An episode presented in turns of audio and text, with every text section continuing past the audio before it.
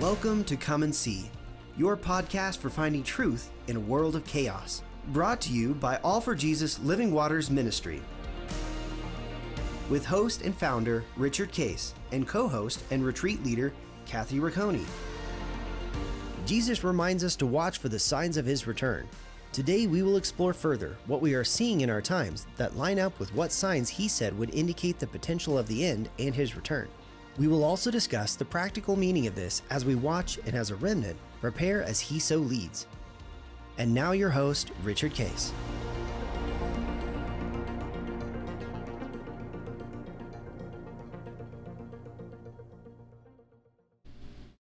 Well, good morning, Kathy. Uh, it's uh, End Times Friday, uh, so we're excited to continue our, our series. Um, uh, I think on Wednesday I shared that I was going to uh, racetrack.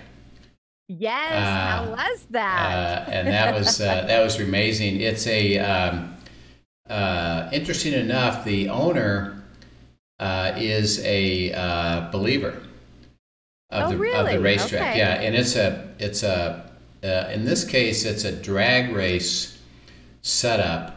So there's two two uh, roads next to each other, Mhm. um, and it's a you go a quarter of a mile Okay. from start to finish, um, and then it starts to go uphill.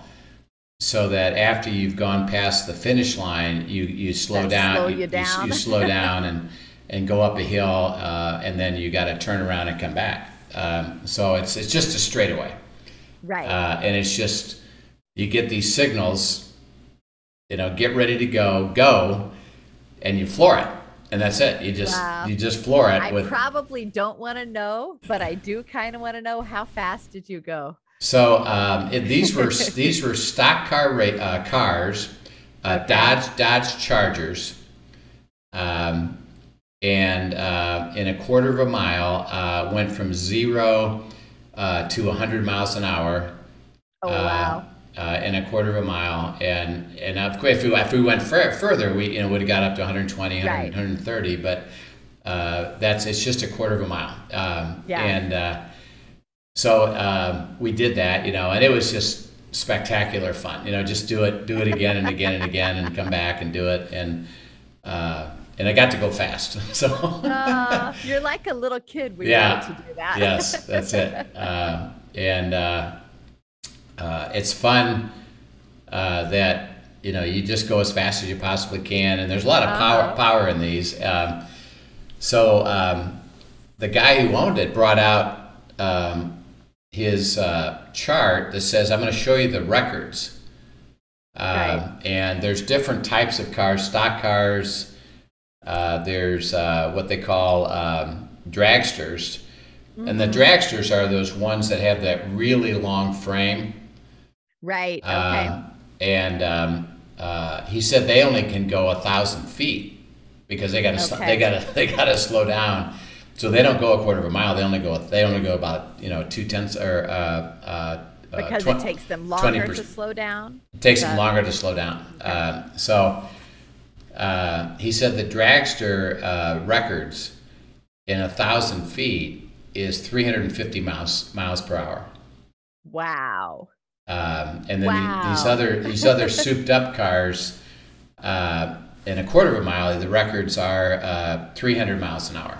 Uh, you know, by the time eh, which I which I and I asked him, I said, Can I have one could of I those? could I uh, could I drive one of those? You know, he said, uh, no.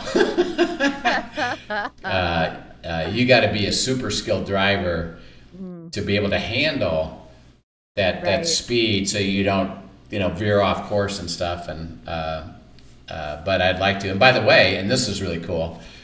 Um, I said, what's the minimum age that um, we can have somebody drive? hmm Uh, he said, well, if first of all, if you have a license, you can drive. Really? Uh, so no age if you have a license. He said if you if you're in driver's training and you're 14, 15 years old, you can drive if you have an adult in the car with you. Oh my goodness. So- I'm surprised they let such young drivers Yeah, that. yeah. So I'm bringing uh, uh, when their grandsons come back from uh, Texas uh, for a trip. Um, they have every Wednesday. They Uh-huh. they have open day. Anybody can come and drive. Uh, so I'm gonna I'm gonna go and take them uh, and uh, teach them, let them drive. They would love it because they love driving fast too, and they love uh, uh, the uh, racing and that kind of stuff. Which they they've done a little bit in go karts and stuff, but uh, they do it. And we we have when they were even younger. This is when they were you know maybe you know five, six, seven years old. Um, uh, because I like driving fast, there's a place at our at our house where as we turn, there's a very long straightaway, um, and it's a pri- it's a private road. So and you can see if there's a car coming or if there's anybody on the road. So um, we would turn the, we would turn. Linda would be on the right side, and the kids would be in the back. Uh-huh. Um, and I'd turn and I'd say, "Hey, hey, boys, do you want me to punch it?" Um, and they'd say, "Yeah, punch it." You know, so I floor it, um, and this was probably a good well over a half a mile. So by the time by the time I've got toward the end, I'm going 150 miles an hour, oh my goodness. uh, and Linda is screaming. Uh, you know, stop! No, I, you know, she's afraid. She, you know, and she's screaming, and the boys are having a good time. Uh, so whenever we got in the car together, um, when I made that turn, hey boys, you want me to punch it? And they were always, yeah, you know, because they actually what they enjoyed most was Linda screaming. exactly exactly. Oh that's so funny. Uh, well i only i have two points of reference for race car driving and that's it. One is the ford versus ferrari movie Oh yeah, which yeah. actually was really good but i can picture when uh when he took the one owner of the of the company out and he put him in there for the first time. That's what that would be me if i got in one of them and then i don't know if you realize this or not but the new england dragway is about two and a half miles from my house yes, yeah. so yeah, so I, there's you'll we will see some souped up cars go through here, heading over to the dragway. Have you ever gone over there? Goodness, no. it's too loud for me. but I understand that that it is something people love. You know, there's a lot of people who really do enjoy it. And that Ford versus Ferrari movie, you know, they're showing um, uh, what's called Le Mans, uh, and it's a 24 hour uh, race Right. uh, that, you know, you have three drivers. Uh, so when uh, I actually, I got to, is, you know, and I actually was just sharing this uh, with somebody at the racetrack about desires of our heart that, um, you know, God had helped me understand that uh, you know what I really enjoyed was going fast. I don't need to own a own a car, a fast car, just be able to drive it. right. So we had this privilege of going um, over to uh, Italy because we I'm on the board of directors, and our company actually bought a company near Modena, which is where Ferrari is. Oh wow. So the board the board set up a day of racing at Ferrari racetrack.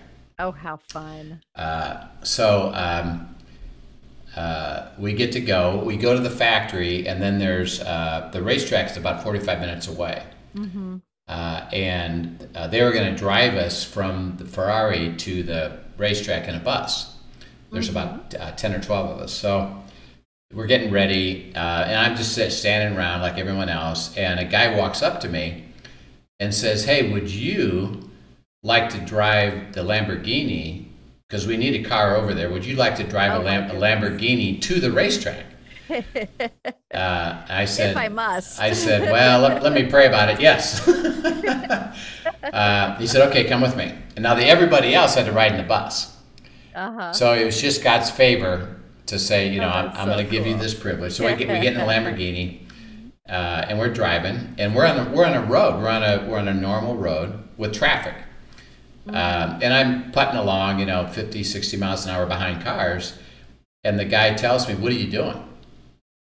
I said, "Well, you know, I, I'm being safe." He said, you, "You don't need to be safe. You got a Ferrari, you got a Lamborghini. You know, get going." I said, "Well, these cars are coming at me." He said, "You can go way faster than that. Just get out there and get in, you know, and get going, you know." And so, okay, you know, so uh, I do, and it's just immediately just fast around, and these cars are coming at me, and I just go go and pull over, pull it over, and I'm passing Oh all, all these cars, and it was it was one heck of a time. Well, the driver, as I, I I said, Linda wasn't in the car. she was not in the car. uh, so um, I'm talking to the driver. You know, tell me about you. Uh, you know, what what is it that you know? Uh, what have you done? You know, he said, "Well, I'm a race car driver, um, and I uh, I'm hired by Ferrari to train people." But um, he said a few years ago, and he uh, like two or three years ago, he said, "I won Le Mans, Oh, you're that race of, of the Ferrari, of the Ford version Oh, Ferrari." that's excellent. uh, I said, "You guys won it." He said, "Yeah." I said, "Okay." I said, "Tell me, what is the key to you Mhm. guys winning that race?" Uh, he said, "Well, there's two. There's two keys. Number one, um, we have to have a car that makes it 24 hours, more 24 hours." Right. Which Uh, is amazing in and of itself. Uh, he said, "So it's got to be, uh, it's got to, it's got to be, uh, you know, capable, and we have to have all these parts to be able to replace them immediately, uh, knowing that they're gonna, you know, some of them are gonna break and they got to be replaced. And so we got, we got to have a great crew." He said, "But then the second thing is, we take turns driving." mm-hmm. For 24 hours. He says we have to have practiced when it's when I'm off and I end my my uh, hours, and we go usually anywhere from two to four hours at a time. I got to go to sleep. Mm. I have to I had to practice uh, because you can't stay up. Otherwise, Right. otherwise you get too weary, and by the end of it, you're not capable. Uh, Right. So he said, I got to I'm everybody. sure the adrenaline, it's Yeah. pretty hard to go to sleep Yeah, after yeah. you drive. So we got to practice. Okay, I'm done. I got to go sleep. Mhm. Get woken up. Okay, I drive again. I'm done. Got to go sleep. And uh, he said that you know we who are really good at that uh, at the end we're, wi- we're we're really alert and we can do the things we need to do with the curves and all that. You know, so Mhm. uh, it was fun, Wow. you know, to do it. So he takes me to the racetrack, uh, and then says, "Okay, let me show you how to run the racetrack." Uh, so he gets in the car, you know, and he's driving it and accelerating. And uh, he said, you know, you don't stop around curves; you actually accelerate around curves and do all this stuff. And okay, you know, so all right, he said, "Get in, let's go." Ah. Uh, and so then I, I learned, and um, uh, that day, uh, all of us, you know, were measured by time, um, and I, I had the fastest time.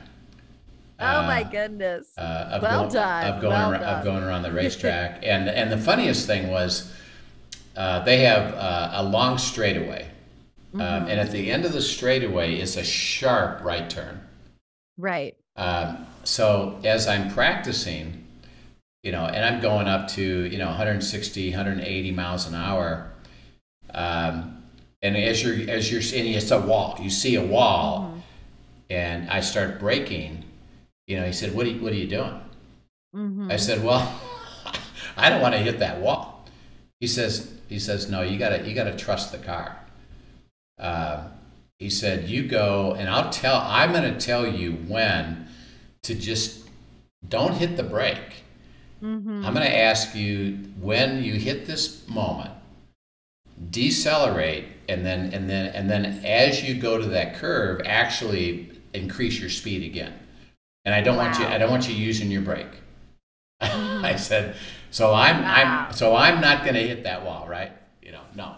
Uh, so, so we go and, and, you know, and I'm telling you. and is he in the car with you Yeah, when you're the- doing he's in the this? Okay. Uh, and so, um, you're going, you know, 180 miles an hour down a straightaway toward a wall. Mhm. And, you know, and my- your senses are, I need to brake. Right. And he's telling you, don't do it, don't do it, don't do it. And then you hit this point and you think for sure, I'm going to hit that wall. Mhm. Um, and he says, okay, now decelerate.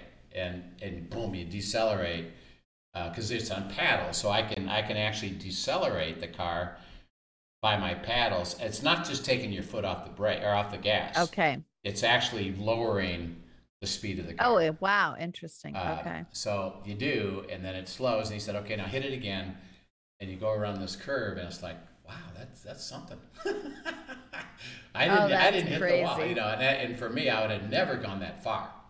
No. uh, before I decelerated because it was like I'm going to hit that hit that wall, you know.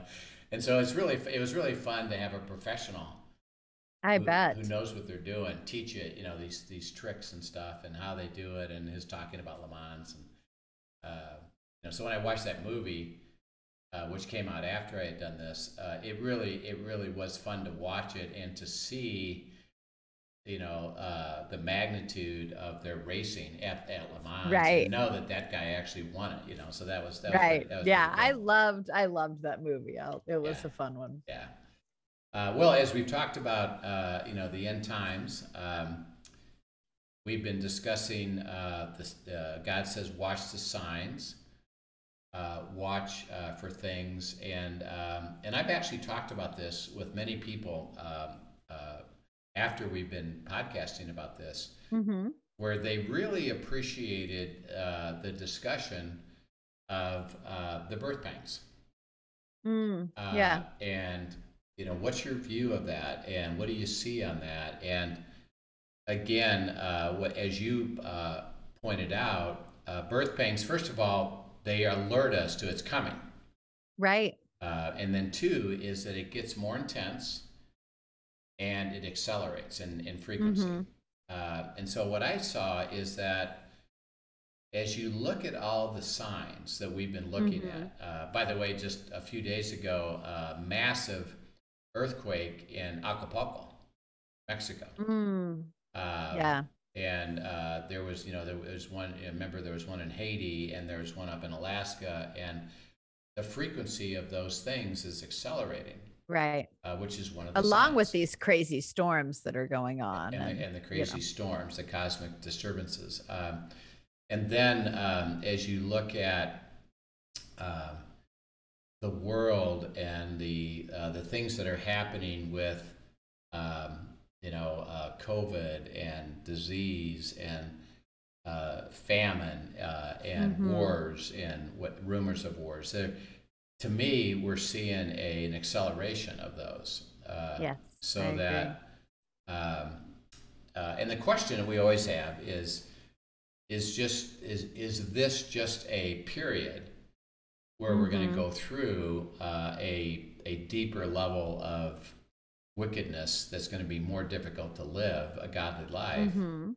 um, and is that just a season we're going through, or in fact, is this uh, the the intensity? Is this really birth pangs? Because Right. when when it uh, and again, and all we can do is say, what's the truth? Well, the truth is, uh, Jesus said, you're gonna you're gonna see signs.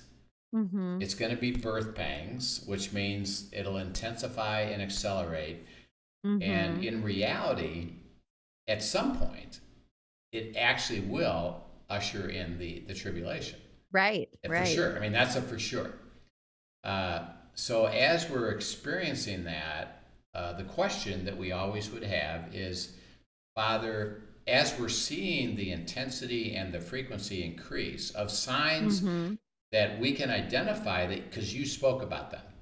Right. That So line up with what scripture says yeah, will it's, occur. it's not yes. it's not really fuzzy. He didn't say, "Well, just watch signs," Mhm. but I'm not going to tell you what they are. He said, "These are the signs." right. Okay, we know what they are. We've talked about them. They're accelerating. Mhm. They're intensifying. That's all true. So that the question is, well, are we headed toward the the tribulation and therefore the end? Um, and all we can all we can uh, say is that it's possible. Mhm. uh, for sure because of what's happening and and now we're seeing certain things that could uh, let's say give us uh, visual understanding of well this is how it could work you know for example uh, let's talk about the mark of the beast uh, Mhm. the mark of the beast uh, is uh, an identifier that I've, I've agreed to uh, and said yes to the new economic system. right. And that allows me to function normally Mhm. in terms of going to stores, restaurants, events, uh, etc., because I, I have this mark. Um, Right. Uh, now, John wrote it, and, Um, and he said, now remember, and again, we got to keep remembering, John is seeing what happens in reality. Mm-hmm. He sees what happens, and he says, "That's I see that." Now I've got to write back, write down what I see. Right. Within the context of what he knows in what he- terms of describing. knows. So, like you know, for example, because of where we are in our history, we know that he probably saw airplanes. right. How do you describe that in in uh, you know uh, 30 AD or 90 AD? How do you how do you Mhm. how do you explain that? Um, and he he said it. I see things. I see everybody going back and forth to and fro. Mhm. Um, uh, he said the mark of the beast is on your forehead and on your wrist. Mhm. Um, and so as I've I prayed about that and thought about that, uh, is that um, I believe he saw an electronic thing, Mhm. and uh, most people now with their phones, cell phones, the way you open it is that you put it up to your face, um, and it's facial Mhm. recognition, and that that allows only you to have that phone opened. right. Um, uh, and and so uh, and then by the way, what do people wear on their wrist? Well, they wear Apple watches that have electronic signals to them. Mhm. So what I think John saw is that well, in order to uh, see uh, a transaction, somebody put their wrist up, and they passed. Oh, interesting. Yeah. Um, and then um, what I believe he saw was because he said it must be on their forehead. Is I believe that either we went there was there you went to a device and it read your face, your forehead, so to Mhm. speak, or it was a device that you know like your phone you put up to it. I think he saw that. So his conclusion, well, the mark of the beast is on the wrist or the forehead. Um, Hmm. Well, that's interesting. Uh, so it's an electronic device, uh, and the purpose of it is to control whether you participate in the new system. And remember, the beast is a one world government. Uh, it's Mhm. not the Antichrist. And people have, well, we'll get into the details of that, but people tend Right. to confuse those two. Um, so when you when you have the mark of the beast, it's the mark of the system um, that allows you to economically do it. Well, uh, and there's there's a, something about that when that happens, the world willingly adopts it. Mhm. So it's not by force. right. It's not by They welcome it, actually. It's not by manipulation. There's a welcoming of that. Mhm. Yeah, sure, this is great. Um, so what that means is that when it's offered, it's a Mhm. solution to a problem. Hmm. What's the problem? The problem ultimately is an economic collapse that the world goes into a deep, really literally deep depression where uh, you know things just f- completely fall apart and you can't you can't hardly function um, because of the world economic collapse. And then out of that comes the one world government that says, hey, we have a solution to that. Um, Mhm. We're going to forgive all your debt. Uh, we're going to uh, probably take away all your ownership of, of personal property, but you can stay there. You don't have to pay rent. We're going to pay you money, get you back to work. Um, you're going to be able to, and all you got to do is sign up and take the mark of the beast. Um, Hmm. uh, and it'll be electronic approval. Uh, well, two things, and, and my question, uh, you know, and I've been noticing signs, and I'm asking the question: Is is this the sign of the end? Uh, Mhm. but my, I said I have a question. I said two two things. Um, how does a world population readily welcome giving up their sovereignty to one world government? Mhm. You know, because you you know you you and I as Americans at the moment that would not be an attractive proposition to us. Right. Right. Um, but something happens that makes it attractive to the to the majority of the world. right? Yes. How can how can how can the world remember this entire world Mhm. readily uh, readily uh, uh, welcome that. Um, and then two is how does the mark of the beast work? Mm-hmm. Because it's got to be it's got to be an electronic process that uh, there's technology that either passes you or doesn't. Okay, well, in the last year and a half, we saw both of those Mm-hmm. with COVID. Um, and in a sense, we we kind of functioned as a one world government because the health organizations worldwide said everybody must go to quarantine. There were a few countries like Sweden uh, that actually said, "Ah, "We're not doing that." Um, Right. but fundamentally, uh, the world readily, I mean, literally, in what I call lightning speed, Mm-hmm. um, they they accepted that and say, "Yep, we're okay. We'll quarantine. We'll go to mask. Uh, we'll stop going to work. Uh, the restaurants got to shut down." You know, everybody Mhm. said, "Okay," and it was it was like, "Huh." We just saw that happen. Right. Uh, One wasn't- crisis that affected everyone yeah, brought and- it all together. and everybody yes. said, "Yeah, it's okay." Now there's, you know, there became a resistance to it, and there's, you know, right now, I think if they if they came back today and said everybody has to quarantine and wear a mask everywhere, I think there I think there'd be a lot of revolting against that. Uh, Mm-hmm. uh, but we saw that, and then two is the vaccine passport Mm-hmm. that a lot of people said, you know, um, in order for you to stay employed, in order in order for you to come to this restaurant, New York City put put it in citywide. Unless you have a, a vaccine, you can't function in the city. Well, that's a measure of what the mark of the beast will look like.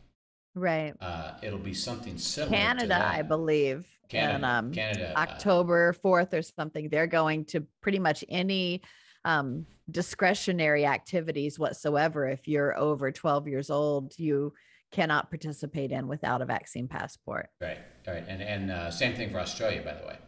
Uh, they've Yeah. gone they've gone to the extreme that that we are going to uh, monitor you, Mm-hmm. uh, and if you if you don't have a vaccine and you go away from your house or something, we're going to come and take Mhm. you away. Uh, so it's getting you know fairly fairly extreme, and, and again, I don't believe the vaccine is the mark of the beast, but I, I'm saying it's a indicator right. of oh that's how that could work. Right. So that now and also some desensitization to the idea of us having to do things like this. Right, right. So that um, now that we've seen it firsthand, uh, we don't Mhm. actually have to imagine it anymore. Mm-hmm. Oh, hey, you just saw that. Um, so you know, my my understanding of that is, huh? Um, I can now see how that's possible.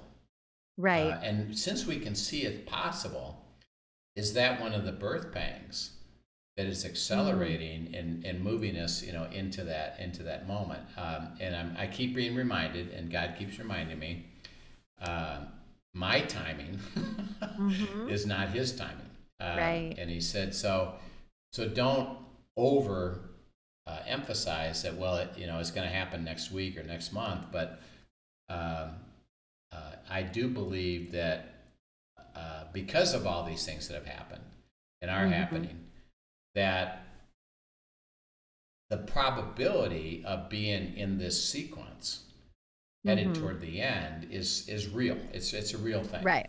Uh, and that's why God says pay attention and and try to understand it. So as we as we try to help you understand this, everybody, it's um, all we can do is tell you what the truth of the Word says Mm-hmm. we can we can look at the things of life and how that works to that um, and then we keep asking god help us understand it and get clarity Mm-hmm. about uh, your instruction at the beginning of revelation is you know read read the words pay attention and be obedient to what i'm going to ask you to do as a result of all this and so it's important uh, so as we consider that um, uh, let's go to this next section now, and this is uh, what's called the opening of the seals. Um, and let me let me set the stage uh, for what this is.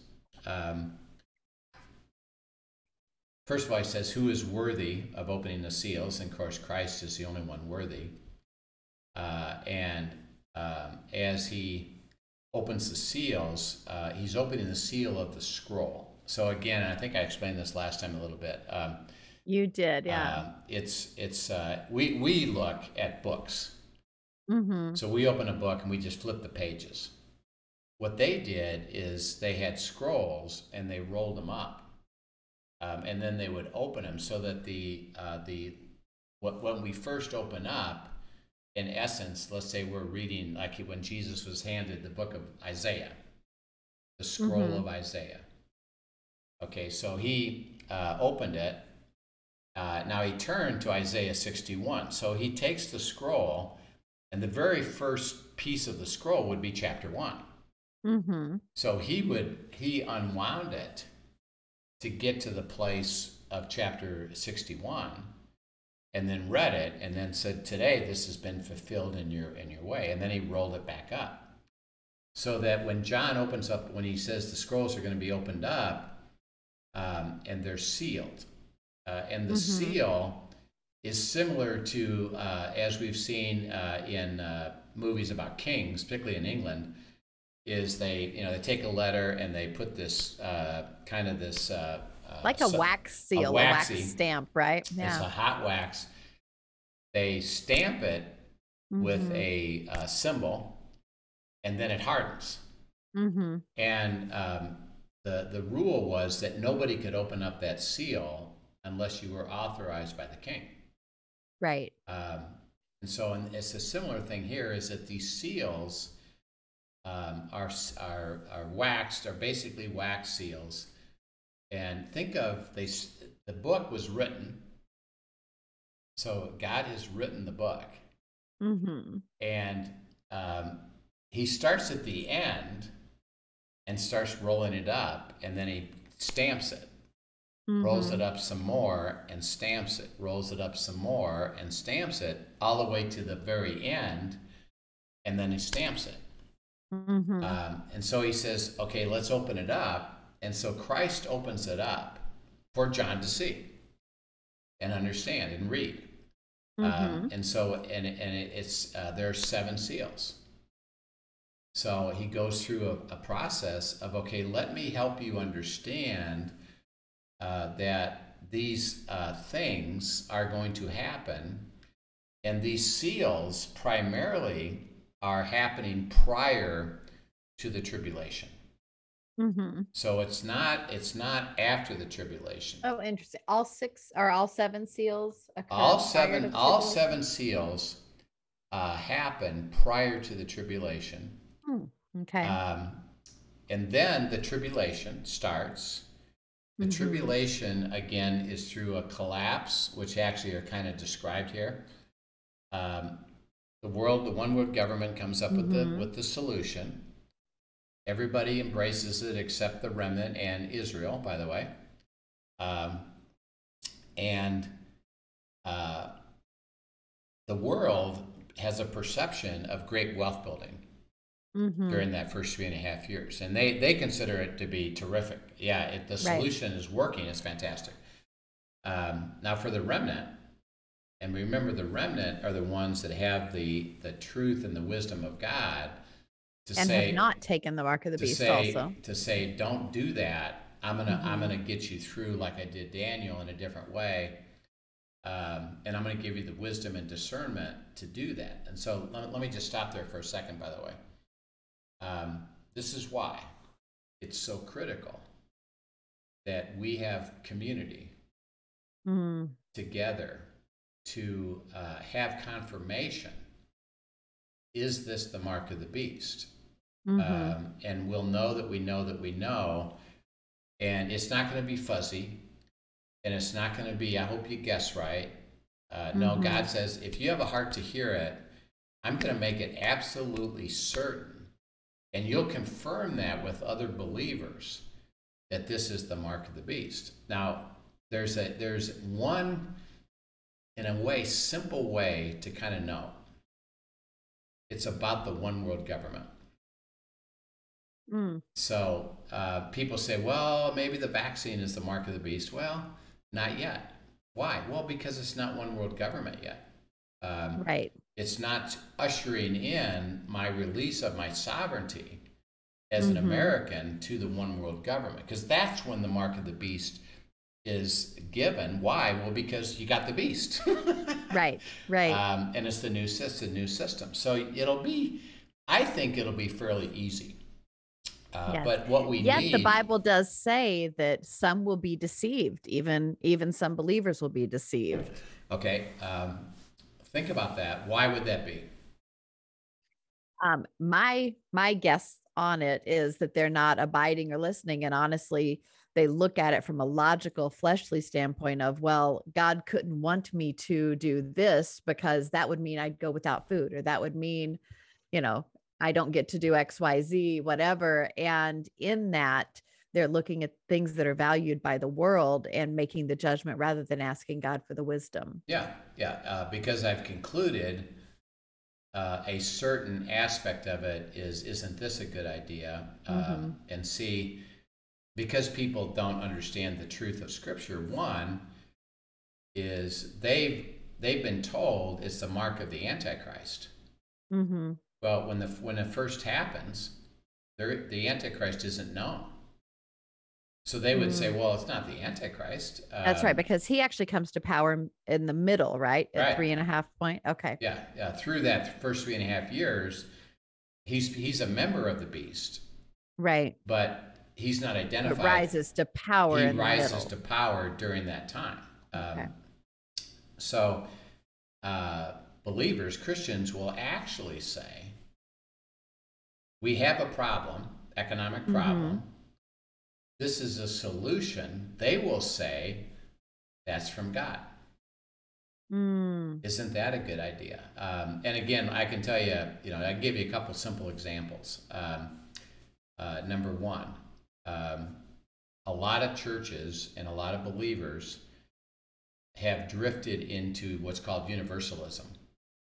mhm. And universalism is that Christ isn't the only way to uh, ultimate salvation and being uh, in eternity with God. There's lots of different ways. Why? Well, because God is love. Mhm. Uh, there's even there's even and even they've redefined love. they've redefined it, and and there's even evangelicals that even are saying there's actually no no hell. There's actually no uh, demonic. Uh, everybody. I just had a. Uh, uh, I just saw a broadcast. This is uh, about two months ago of a very well-known uh, uh, television preacher, evangelical, uh, says he's spirit-led, and he comes on his bod- his broadcast and makes a statement.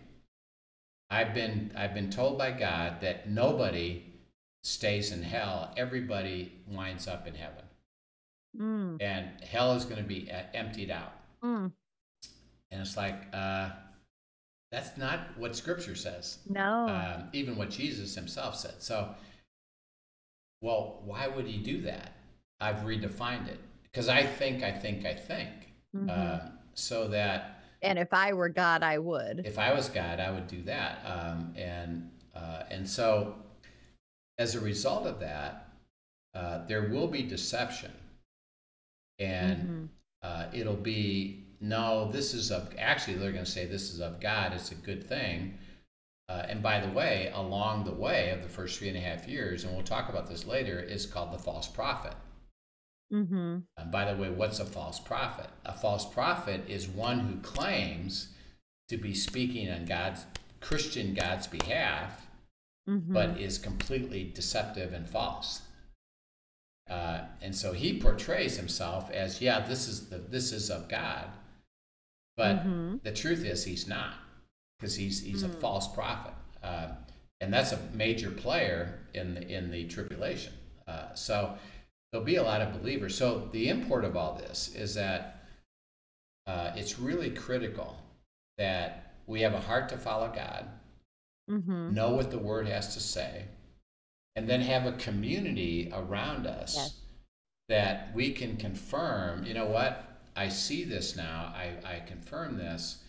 That's the mark of the beast. No, no, don't take it. Um, Right. and we're going to say, well, well, that's going to provide consequences for us. And, Yeah. and God and says, even know." in that in even in that that community just a reminder it's not everybody get together and share your opinion on this. It's let's get together and say we're going to all seek God and ask Him to give us wisdom and insight on this, and then come back together and confirm that the Holy Spirit led us all to the same answer. Yeah. So it's not let's all, just all get together and gab and decide if we think this might be it, and then go make our own little group. And you Yeah. know, Yeah. these things happen. You know. Yeah, and this is where the, you know, as we understand the nature of God and the truth of God, we already, we actually have an example already, uh, and that's uh, Jeremiah and Babylonia. Mhm. Uh, that God said, because you've gone your own way, um, Babylonians, Nebuchadnezzar is going to come and take you and defeat you, um, and I'm not going to save you uh, from that. Mhm. Um, and so they say, nah, it ain't going to happen, no, it ain't going to happen. Uh, well, Nebuchadnezzar comes. Um, and again, there becomes, and this is this is going to be the truth of the tribulation. This will be the truth of Christ's return. It's going to happen. right. It'll it'll actually there'll actually be a day that the one world government is set up. It's going to happen. Mm-hmm. Um, just like it happened with with Babylonia and Nebuchadnezzar. So he surrounds the city, um, and he's going to take it over. And the rulers say to Jeremiah, "Could you ask God, what do we do now?" Mm-hmm. And and Jeremiah said, "Why bother? Because you never follow him anyway." Hmm. No, no, no. We promise you, we'll follow him. Tell us what to do. Tell us what to do. So, okay. So he says, you know, he says, God, I, I know that they haven't listened before, but what do you have to say now? And God says, tell them this. Mm-hmm. Everybody get out of the city and surrender willingly to Nebuchadnezzar. Mm-hmm. If you do, and he, he defines it as the remnant, he says it, you're the remnant. okay. Um, if you do, he's going to carry you away. You're going to lose everything you got, but you'll have a new life, and I'll give you the covenant in that new life. And you will you won't be harmed. Just surrender willingly and get out of the city and surrender. If you stay and fight, all of you will be killed, including your wives and your kids. Mm. I'm telling you, don't do it. And so um, they said back to Jeremiah, we don't believe it. Uh, we're fighting. We're going to stay and fight. Uh, well, there was a remnant that was in community that said, well, we know what they're saying. By the way, all the leaders were saying, stay. The remnant, Interesting. the remnant Okay. were really lay people Mm-hmm. and and there we have the examples of who they were. Daniel, Meshach, Shadrach, and Abednego were representative of that because they were not professional leaders in the Jewish uh, uh, system. Uh, they were they were just lay people. So um, the lay people got together in community and said, "We believe what God just said. We're going to leave the city." And we're going to basically go with our hands up. We Mhm. surrender. And Nebuchadnezzar said, Okay, come with me. I'm not going to kill you. You come with me. The rest of them that stayed all got killed uh, the men, the women, and the children Mhm. all got killed. Um, okay, now people say, Wait a second. I thought Israel was God's children. God said, Yeah, they are. But all I can do is invite them to the truth. And if they choose not to, they're going to have consequences to that, which they, Right. which they did. He said, even my own children, because my Mhm. heart is for them to, to be saved, but they're choosing not to. Right. Uh, and so when we get to the to the tribulation, we got to be in that same spot of having community that said, okay, what God, what are you saying to us? Well, one thing He's going to say, and this is absolute: don't take the mark of the beast. Right. Um, yeah. There's zero question about that. uh, so we got to have people around us that understand that, and um, uh, how do we how do we together do that as He so tells us to prepare, get ready. Uh, here's what I'm going to do. Uh, but we know one thing is is don't take the mark of the beast. Mhm. And we'll talk a little bit later uh, about something very interesting, and that is this that uh, God's wrath comes. Mhm. After the mid trib, uh, the Antichrist stands up and says, I'm God, everybody's got to worship me. That's the abomination of The desolation. abomination of desolation. Okay. And what that does is begin uh, the, uh, the seven uh, judgments of God Mm. Against the world and the Antichrist and Satan. Um, and it's three and a half years now of, and we'll get into this, really awful stuff. Mm-hmm. Um, and it's it's it's like uh, what happened to Pharaoh with Moses on steroids. Mm-hmm. So he had he had ten plagues that were problematic and ultimately killed all the firstborns. And these things are way worse than that.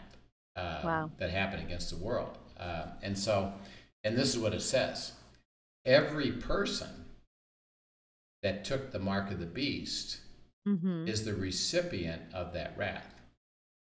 Mm. Well, we got to really get into the the uh, understanding of that, and that is, well, does that mean if I'm a believer and I take the mark of the beast, aren't I protected? The way I read it, the answer is no, because it doesn't No, qualify it. Right. Well, you took the mark of the beast. Mm-hmm. Um, it may mean, by the way, um, and again, this isn't clear or, or precise. It's possible that that if there is a rapture, you're not raptured because you took the Mm, mark of the beast. Interesting. Um, and again, this the whole pre-trib rapture is well, we'll never have to face that choice because we'll be raptured. Mm-hmm. And as I look at scripture and we process this, is um, I wouldn't say that's absolute, so I'd be careful. Mhm. uh, now, by the way, every believer says, "I hope that's true." um, I would like to be raptured and not be here during all that stuff.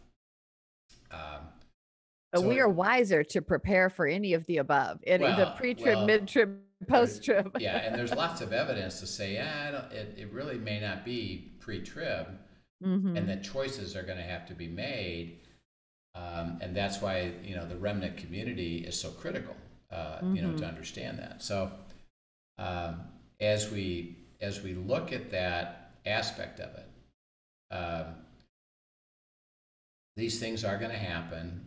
Um, and and here's what here's how I try to portray it for people right now. Because the, the the question comes back. Well, okay, if we're in the tribulation Mhm. or getting head toward the tribulation. Yeah, yeah, yeah. It's really important to be in the remnant. Um, but what if we're not? Mm-hmm. Isn't isn't life just going to be normal? Uh, and I'm saying this. Okay, I said let's assume it's not. How would you characterize the condition of the world today?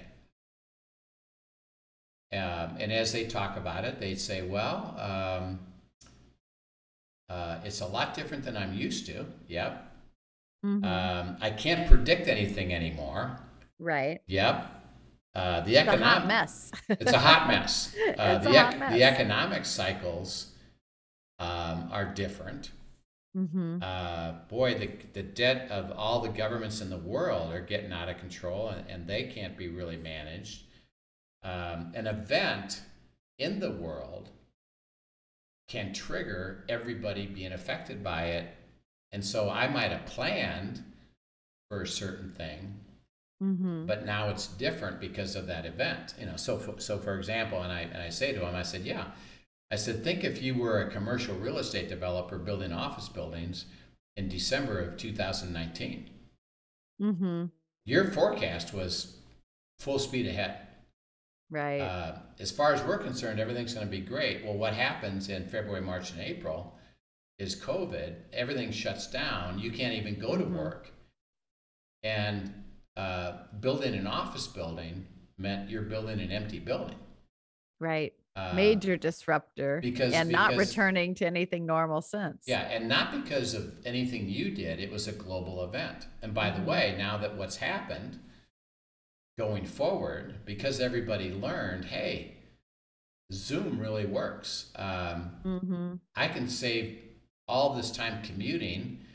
So now, and I've talked to a lot of businesses, uh, they have restructured their their new work life, and that is Right.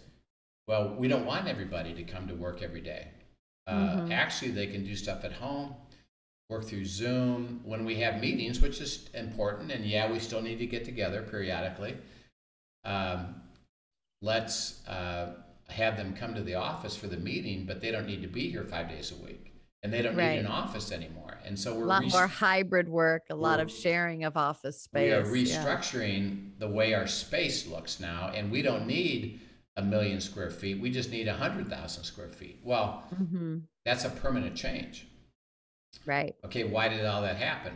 Because of an, an event beyond your control. So I say, if you look at all that, wouldn't it be important, assuming we're not even in the end, but wouldn't it be important to be in a community that hears God's voice to know what to do, how to prepare, what to do next, uh, where it's going Mhm. to happen, when this happens to me, what do I do now? Um, Mhm. I said it doesn't really change the message. right. And that is, hey children, I need you to come and follow me. And you need and you need community around you to assist you because things are going to get tricky, worse, difficult, Mhm. and beyond your control. And you can kind of see that. So so the message that I say to people doesn't really change much per se.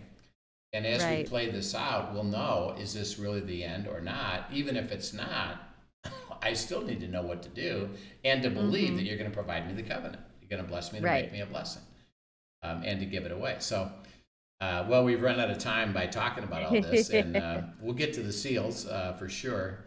Uh, but it's been, a, Next and I think, I think it's yeah. been a really important discussion to Oh yeah. really encourage people that um, look at what's happening, uh, realize the importance of being together and learning what it means to hear God's voice, not out of presumption, I think, Mhm. or have people tell me what I should do, uh, particularly out of, out of any political uh, persuasion, but rather just let's hear from God together and enjoy the Mhm. walk, you know, with Him. So uh, we'll continue. If you have questions about it, you know, put it, uh, send us questions at afjministry.com or on the YouTube comments, Yeah, and we're happy to ha- happy to do it. Yeah, on that note, I'm going to add, if you don't mind, um, as you're talking about, you know, getting that community. If you don't have that community already, start th- start building that now. Yeah. Don't wait. Um, and then, in addition to that, not just any community, but community that is abiding and seeking God's will. And if you are struggling to cast that vision for your group, go to afjministry.com and as a small group, I cannot tell you how highly I recommend going through the um, the first course at least that is abiding in the vine, and that will teach you and teach others really how to abide and open their eyes to what that looks like because this is a time you need to know how to hear God's voice. Yeah. Amen to that. So. Yeah. All righty. Well, we'll uh, see you on Monday. Have a great weekend, and uh, we'll look Great, forward to picking, picking this up again. It'll be fun. All right, take care. Okay. Thanks for joining us. Thank you for everyone. joining us for today's episode of Come and See, your podcast for truth in a world of chaos. Brought to you by All for Jesus Living Waters Ministry. Send us your questions and comments, and tune in tomorrow for more answers to your personal questions about living life in God's truth. Remember, God's will is best and none better. His truth brings peace in this world of chaos.